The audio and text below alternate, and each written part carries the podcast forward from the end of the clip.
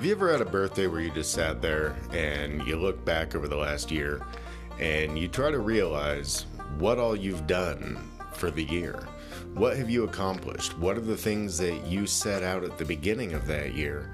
And you decided that those were your goals. How many of you guys have actually hit those goals? I'm waiting. See, that's where we take off on this little journey. Uh, you're going to have a lot of stories from me. You're going to hear about a lot of hobbies I have.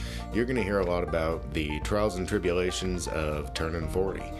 And when it's all said and done, I hope you got a much better idea that life does not end at 40. A lot of kids think it does. I know mine do. It doesn't. You'll see. Have fun.